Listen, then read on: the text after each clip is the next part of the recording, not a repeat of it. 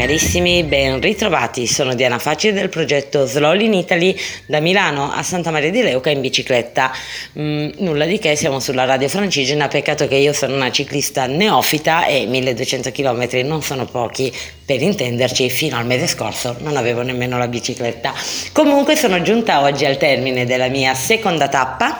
che mh, mm, non, non, sono tappe lunghissime, se no non si chiamerebbe slowly in Italy, eh, insomma sto capendo che la bicicletta ti porta via un sacco di tempo e sto scoprendo veramente un mondo. Comunque stamattina mh, mm, avremmo dovuto, io mh, mm, ero con un'amica che ho lasciato eh, poc'anzi alla stazione di Cremona, avremmo dovuto partire intorno alle 9, 9 e mezza e invece ci siamo persi via a parlare con i eh, proprietari, tra, sì, proprietari del Mulino di Prada, l'agriturismo dove abbiamo alloggiato e abbiamo scoperto una storia incredibile di cui poi magari più avanti approfondirò parlandone sul blog, però vi dico soltanto è una tenuta di 60 ettari nel Lodigiano a pochi chilometri appunto da Lodi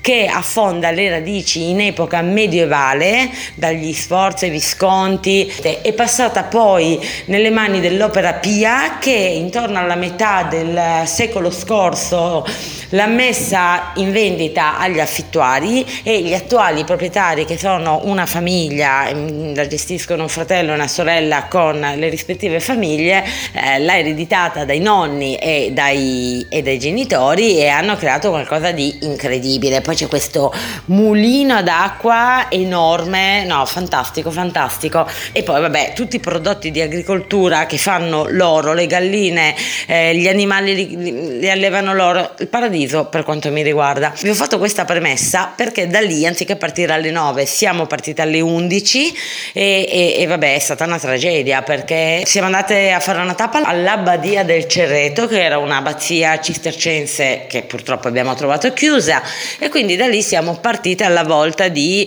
Cremona perché io alle tre e mezza avevo fissato una visita alla liuteria eh, Stefano Cogna che è praticamente la liuteria più antica di Cremona. E mi interessava molto eh, scoprire, imparare qualcosa sulla tradizione, su come viene diciamo creato uno Stradivari. E vabbè e lì è successo di tutto perché a me è partito il navigatore per cui anziché mettere il solito Comot che ormai insomma ci stavo prendendo la mano eh, abbiamo dovuto mettere Google Maps che ci ha fatto andare sulla Paolese, non vi dico i 15 chilometri della mia vita più